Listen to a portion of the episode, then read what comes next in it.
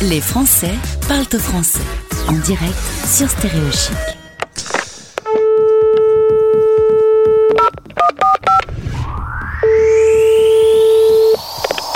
Ah, c'est un vieux téléphone, ça dit donc. Euh, bonjour Paul, bienvenue.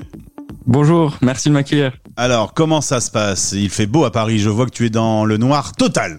Ah ouais, là, c'est, c'est, c'est un orage euh, assez impressionnant. J'espère que ça fera pas de, de répercussions de la pluie euh, au micro. Voir une coupure d'électricité, enfin bon. Ouais, ça serait vraiment dommage.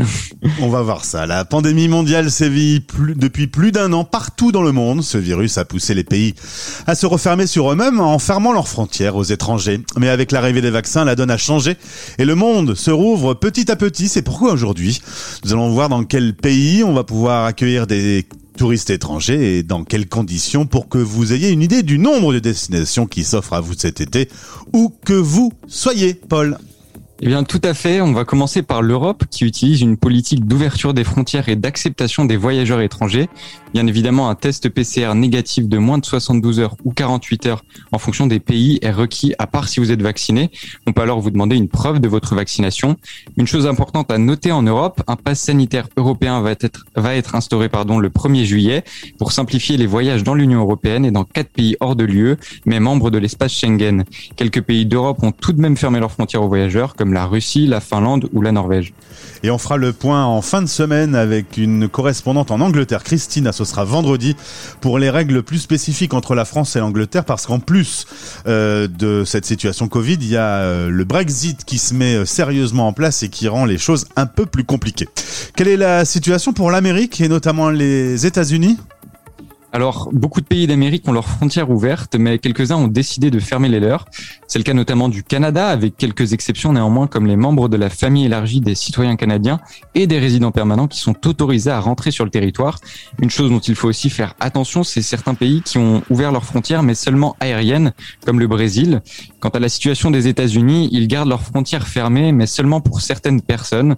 Euh, ces personnes sont celles ayant séjourné dans un pays de l'espace Schengen, au Royaume-Uni, en Irlande, en Chine, au Brésil ou en Iran pendant les 14 derniers jours. Et maintenant direction l'Asie et ça va être rapide. Le continent épicentre de la pandémie pendant longtemps a tout simplement en très grande majorité fermé ses frontières, que ce soit la Chine, le Japon, en passant par l'Inde ou encore le Qatar. Presque toute l'Asie a fermé ses frontières. Cette fermeture coïncide aussi avec les Jeux Olympiques au Japon qui se dérouleront sans un seul touriste étranger. Et hier, le Japon a annoncé que même les fan zones pour les Japonais seraient supprimées. Comme ça, ça va être Ah des, ouais, JO, radical. euh, des JO online en fait. Euh, on, aurait, pu les faire sur console, euh, ça aurait suffi. On arrive à la fin de ce tour du monde. Quelle est la situation pour l'Afrique et l'Océanie?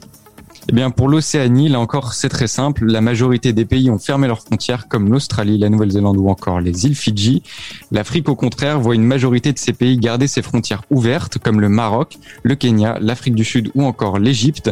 Le continent africain fait partie de l'une des régions du monde les plus accessibles, avec l'Europe, due à une politique d'ouverture des frontières, malgré la pandémie qui sévit encore dans certaines régions du monde. Avant de conclure ce tour d'horizon des destinations possibles pour cet été, il est important de rappeler qu'il faut bien vérifier préalablement les règles d'entrée d'un pays avant de faire le voyage. Elles sont souvent actualisées en fonction de l'évolution de la situation dans les différentes régions du monde. Il faut aussi se souvenir que dans la très grande majorité des cas, peu importe la destination, un test PCR négatif de moins de 72 heures ou 48 heures est demandé.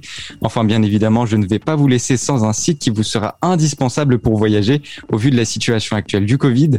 Je parle du site internet Tour du Mondiste. Un lien sera mis dans le podcast qui vous redirigera sur ce site très pratique qui répertorie tous les pays du monde selon leur région, leurs règles de voyage, leur situation Covid, leurs exceptions pour le transit des voyageurs, etc., etc. Ce site est une mine d'or et vous aidera à choisir votre destination où que ce soit dans le monde tant que les frontières du pays vous sont ouvertes. Ah, j'ai reçu une notification.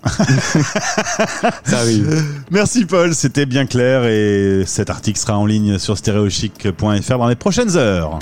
Stay tuned. Les Français parlent au français. Les Français parlent au français. En direct à midi, en rediff à minuit.